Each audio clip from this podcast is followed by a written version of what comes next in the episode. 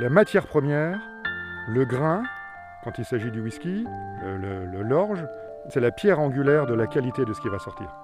Si vous ne maîtrisez pas ça, vous ne pouvez pas prétendre à monter la qualité de vos produits.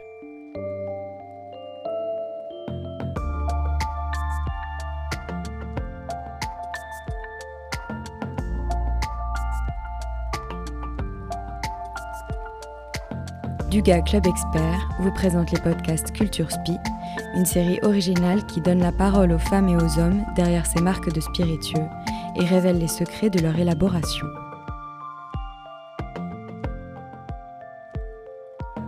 Immersion dans l'intimité de la famille Gralet du Pic, au cœur de la fabrication d'un whisky single malt exceptionnel français, le whisky Roselier.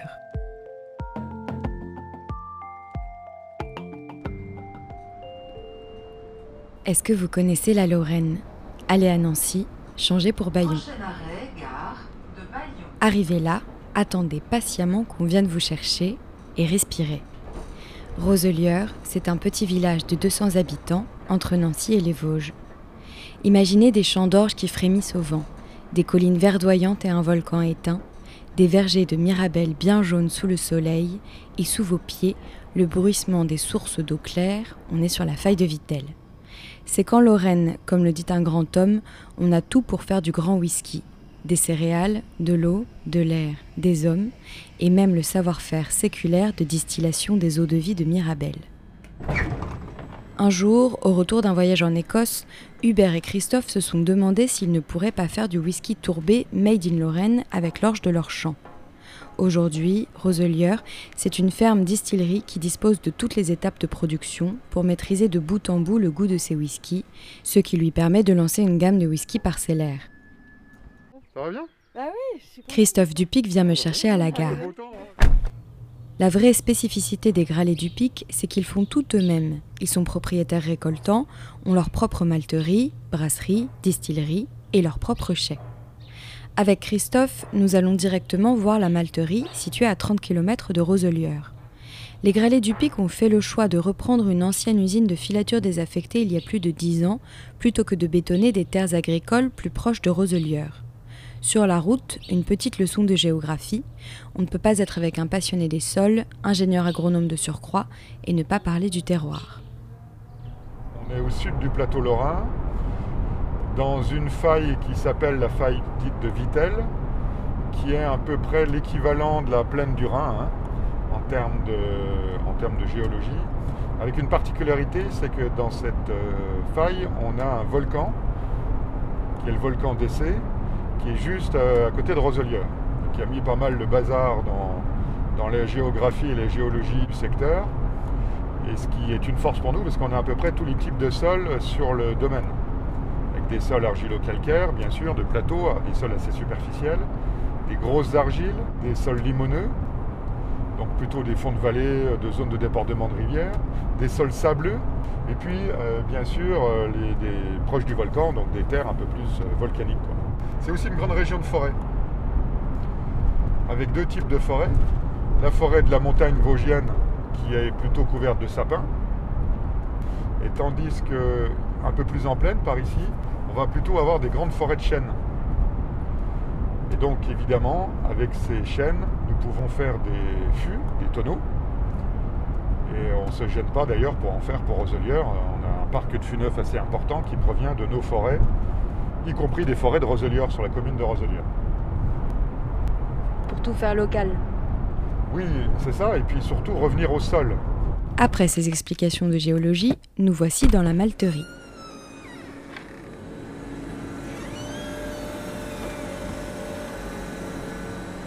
Cette odeur un peu de, grain mouillé là. Et puis quand on va avancer dans l'usine, on va sentir tout doucement un changement de goût avec euh, vraiment ces, céréales maltées qui sont très agréables. Alors là, nous sommes, euh, nous sommes dans la malterie, donc avec trois parties très distinctes dans la malterie. La première partie qui est à gauche là-bas, c'est la trempe, c'est-à-dire c'est l'endroit où nous allons mettre l'orge dans l'eau. Une fois qu'on est passé dans la trempe, on va passer dans quatre tunnels de germination successivement, ce qui représente 96 heures de germination.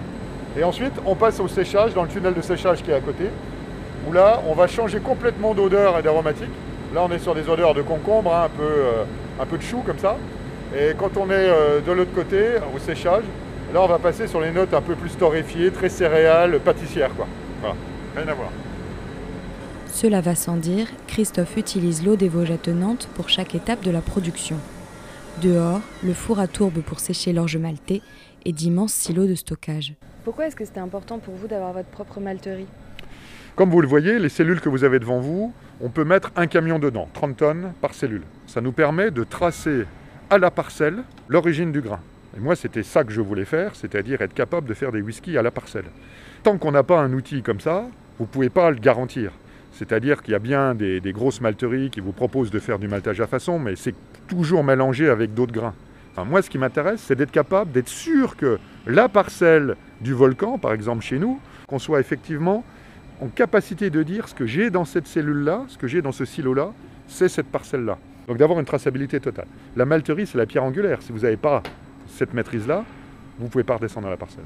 Et quel choix vous faites avec la tourbe Est-ce que vous aimez les whiskies très tourbés euh? Alors nous, nous, on aime les whiskies tourbés. Moi, je suis venu à faire du whisky en 2000 parce que j'aime, j'aime, la, j'aime le whisky, j'aime le whisky tourbé.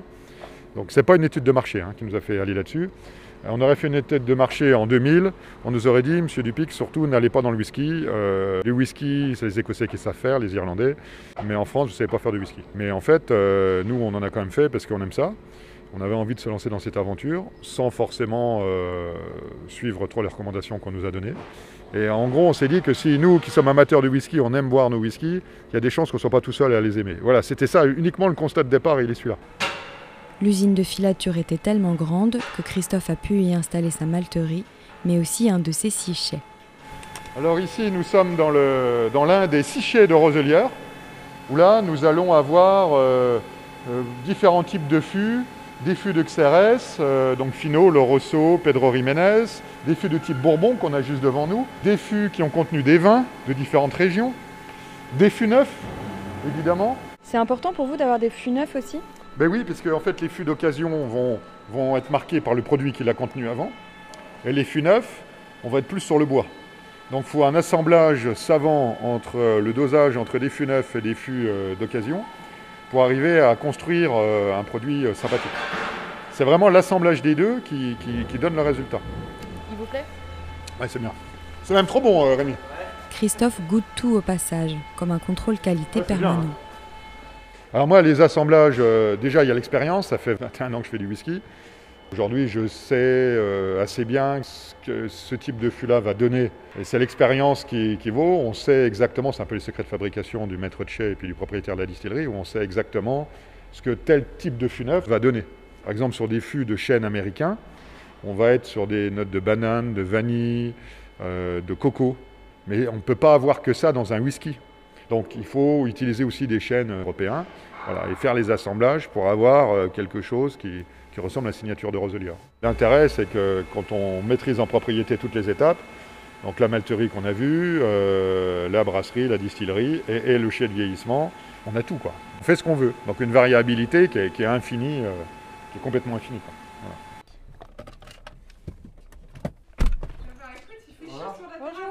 Après la malterie, retour à Roselieur, la ferme familiale où nous retrouvons Sabine. Les Gralets du Pic sont avant tout une famille d'agriculteurs. Ils y tiennent beaucoup. La famille Gralet cultive et distille depuis 160 ans de la Mirabelle de Lorraine, de la poire et des quetchs.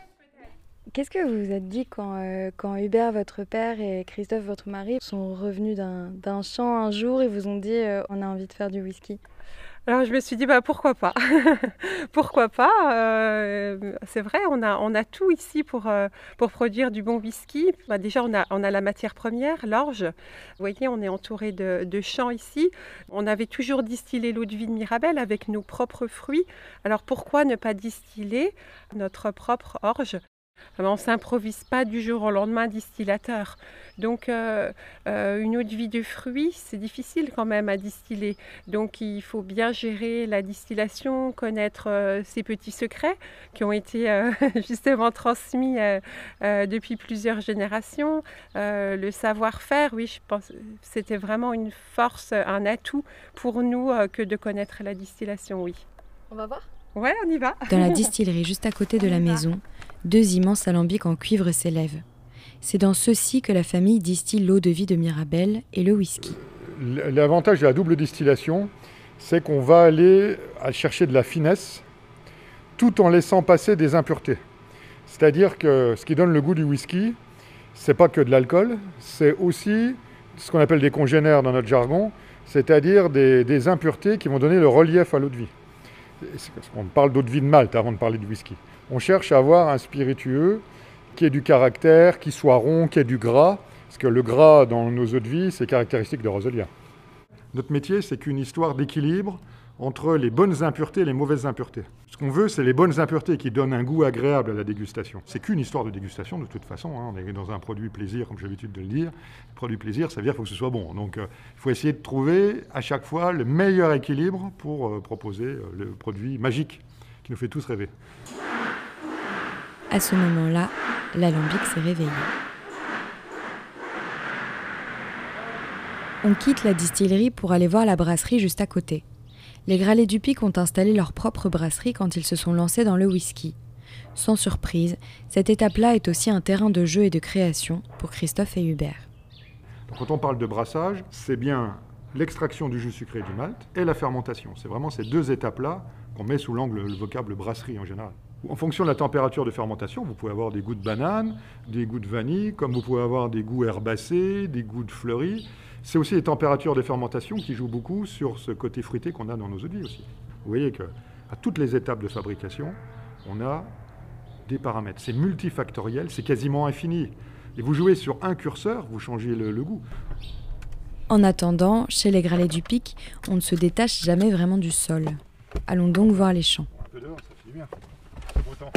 La matière première, le grain, quand il s'agit du whisky, l'orge, c'est la pierre angulaire de la qualité de ce qui va sortir. Si vous ne maîtrisez pas ça, vous ne pouvez pas prétendre à monter la qualité de vos produits. Nous, on est convaincus de ça.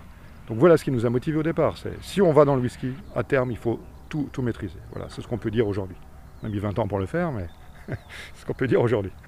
Donc moi, je suis assez fier de ça, parce que je pense qu'on ne doit pas être nombreux euh, sur la planète whisky au niveau mondial être capable de proposer des choses comme ça d'aller dans les champs, euh, de suivre toute la traçabilité qui va bien, la récolte, le stockage des céréales, la partie euh, maltage, la brassage, la distillation, l'éché, euh, et puis l'embouteillage. Ce qui est important aussi dans la production des whiskies euh, single malt Roselier, c'est qu'on soit vraiment authentique. Euh, chaque étape est vraiment réalisée euh, par nous-mêmes, grâce à notre expérience, notre savoir-faire, notre envie, notre passion, et puis aussi le fait de produire un whisky 100% français. Et ben, non seulement le single malt, hein, le whisky en lui-même est, français, puisque vous l'avez compris, on maîtrise toutes les étapes, mais aussi c'est euh, l'habillage, on va dire. Les étuis aussi sont, euh, sont faits euh, dans la région à côté. les suremballages sont produits à, une vingtaine de minutes de Roselier. Et ça, ça, ça me plaît beaucoup. Vous savez que lorsqu'on brasse, on, élimine des drèches, hein, les résidus issus du brassage, et ces drèches vont être acheminées à une unité de méthanisation que nous avons créée avec deux autres éleveurs du village.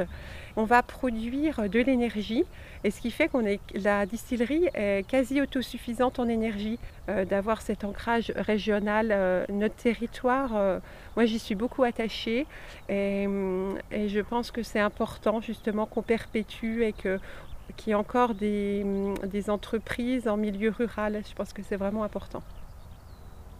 Le whisky, c'est le temps long, surtout quand chaque étape est réfléchie comme chez Roselier. Il faut tout goûter, comprendre les goûts du malt, ceux donnés par la tourbe, ceux des températures de fermentation, les coupes de distillation et les arômes des différents fûts. Pour faire du bon whisky, il faut, à la manière des Gralets du Pic, se passionner pour chaque étape de son élaboration et aimer le produit pour ce qu'il est, complexe, fin, emblématique de son terroir. En septembre prochain, la famille lancera enfin sa gamme de whisky parcellaire, aboutissement de tout ce qu'ils ont entrepris depuis plus de 20 ans et nouvelle aventure en devenir. Ce reportage a été produit par la Maison du Gars, réalisé par le studio Encore Encore. Les podcasts Culture Spi reviendront dans quelques semaines pour vous faire découvrir une nouvelle fois les dessous de fabrication et d'élaboration des marques du GA Club Expert. En attendant, si vous avez aimé cet épisode, n'hésitez pas à le partager sur vos réseaux sociaux. Vous pouvez retrouver les whisky roseliers chez votre caviste et sur le site du gaclubexpert.fr.